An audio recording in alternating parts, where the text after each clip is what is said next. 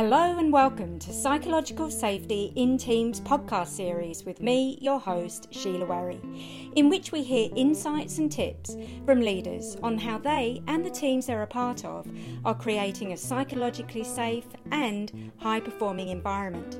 It is my aim to illuminate ways for you to increase your own levels of psychological safety in teams and how you can set up the conditions for others to do the same.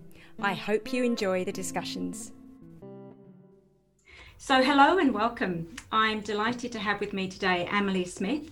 Emily is the head of network delivery for Essential Energy, one of Australia's largest electricity networks covering 95% of regional, rural, and remote New South Wales. Emily joined Essential Energy in June 2018 following a highly successful career in the medical and grain industries. She leads a team of over a thousand internal staff and extra external contractors. I've been fortunate to know and work with Emily for a few years now and consider her a leadership role model. She and I have talked many times about psychological safety, and I'm really looking forward to hearing her views today. Emily, welcome to the podcast. Well, thanks, Sheila, and thank you for that very kind introduction. It's great to be here. Um, you know, the purpose of this podcast is really to give opportunity for other leaders to hear um, ideas and uh, your thoughts on the steps you're taking to cultivate psychological safety in their teams. So, to start that conversation, what does psychological safety mean to you and why is it important? Sheila, I think it is a really important conversation. Um, for me, as a leader, psychological safety means that people in my team feel accepted and respected, and they're comfortable to raise issues or ideas, um, you know, in a safe environment.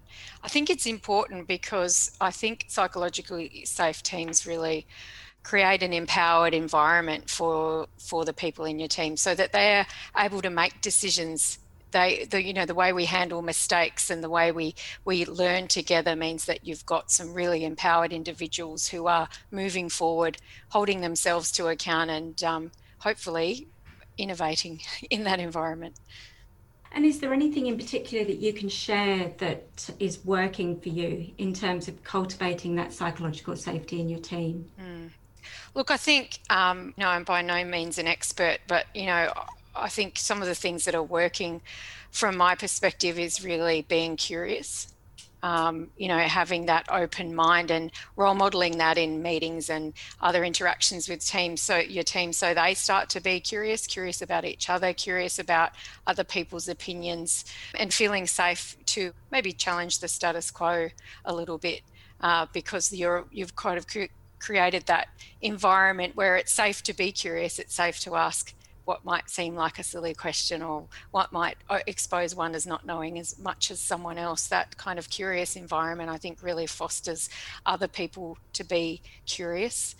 Um, I think some of the work we've been doing around well-being, particularly in the COVID environment, has really fostered that psychologically safe feeling where we're talking about how we're feeling as leaders leading through COVID in, you know, remotely in a Zoom setting, um, and being quite open and honest about how we're going and checking in with our teams and seeing how they're going and just starting those really open conversations.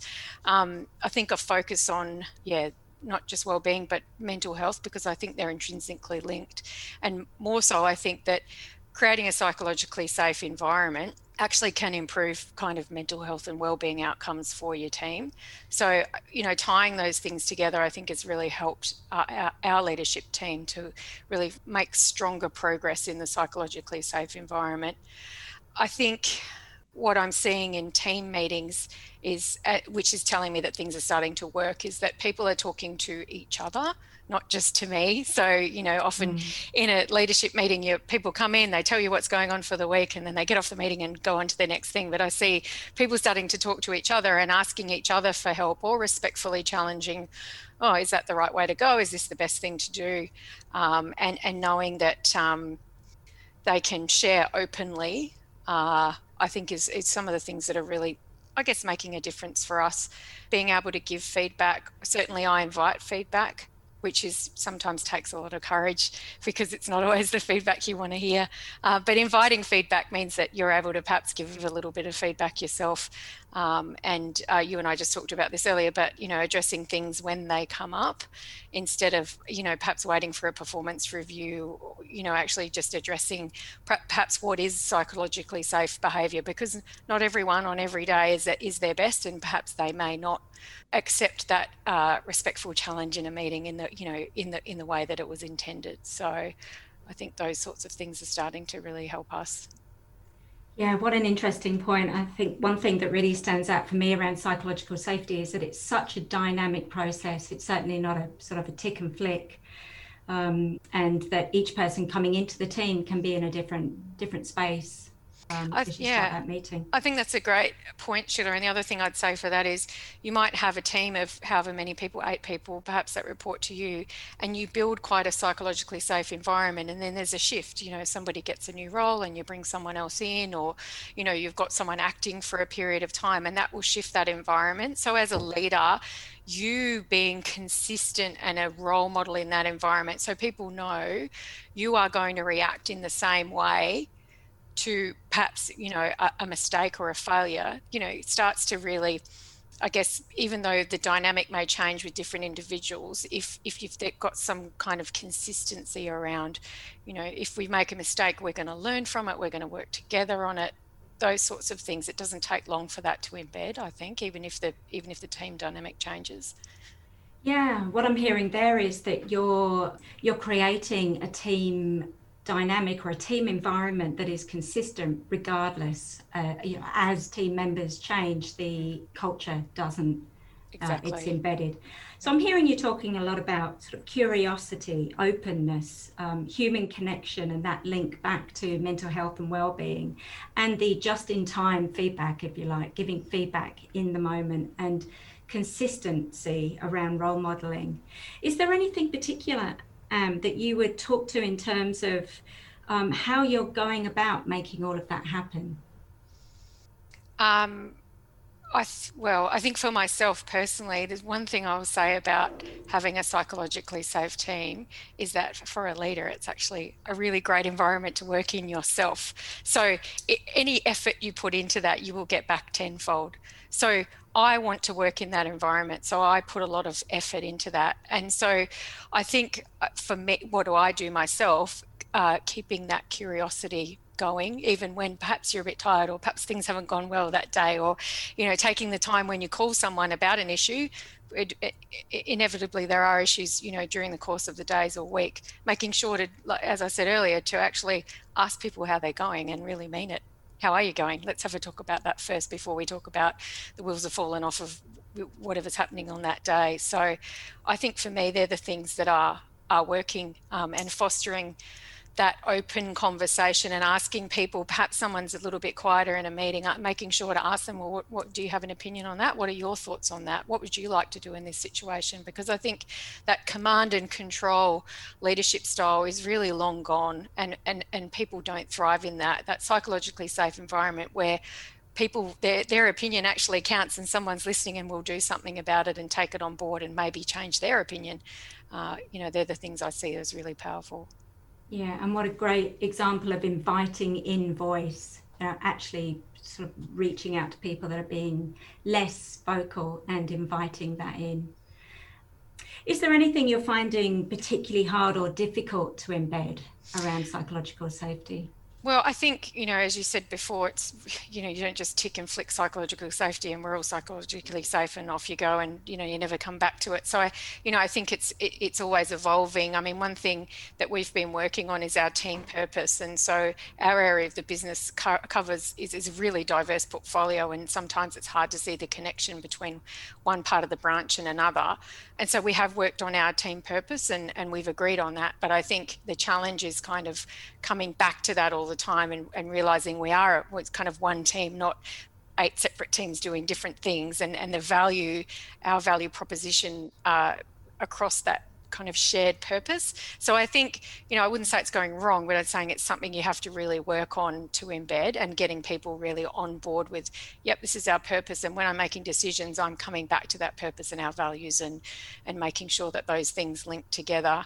Um, some of the things we're do, doing to kind of work on that is, you know, just having shared areas of focus. So we do a Gallup engagement every year, and you know our engagement results were, were good this year, which is great. But an area of focus is a, is on my opinion counts. So we're all openly sharing in each area of our business unit what are we doing to make people uh, feel like their opinion counts and each person each leader's doing it quite differently but we're all able to really kind of learn from each other and you know associate that back with our shared purpose. So I think without a shared purpose and or some kind of common goal, sometimes psychological safety becomes a little bit difficult because we're actually all kind of aiming at something else. We're not all aiming at the same the same kind of shared vision. Yeah, what I'm hearing you talk about there is that you're finding the the common thread in this case being um, my opinion counts and using that as a vehicle to have a conversation around how can we keep this alive? How can we keep psychological safety alive without it being a theoretical construct? You know, how can we work together uh, on something tangible? Mm, exactly, exactly. Yeah. Fantastic. So I, I, I, think just to, to finish this off and to round out this discussion, um, I'd love to hear, is there anything in particular, perhaps a tip or two that you'd like to share for leaders that are listening to take away and start to incorporate? Uh, because I can't follow rules, I've got three, if that's okay. And they're things I've already mentioned, so um, uh, hopefully it doesn't sound like I'm repeating myself. But I think as a for an, for a leader, one of the most important things is to be curious about your team. Um, having less transactional conversations and making sure you're asking people how they're going and really meaning it. Um, and addressing things when they're coming up, when they actually come up, you know, just in time, as you mentioned, rather than waiting for a performance review and unloading your pockets of everything you think somebody could have done differently, particularly when you're trying to create psychological safety, because it's those quick conversations to say, hey, maybe that didn't land the way you intended it to and we're trying to you know create this environment where we can have inclusive or challenging or exciting innovative conversations. These are the things that perhaps you know we might want to adjust our behavior on because inevitably those things happen. Yeah and, and to me that's such a such a great example and role modeling of creating a team that is continuously learning and willing to to look at themselves and have the robust conversations and be accountable but doing it within the environment of psychological safety um, which if you look at the work of Amy Edmondson, who's been doing research for 20 years on psychological safety, she would have your team in the top quadrant in terms of it being high performing because you are continually learning and uh, creating that space for high performance. Mm. And I have to say, I've, I've witnessed it firsthand having worked with you and your team. So it's an absolute privilege to have you here today and to hear your, your experiences and your reflections. So thanks so much. I really appreciate it. Thanks for having me along. I really appreciated the opportunity. Thanks, Sheila.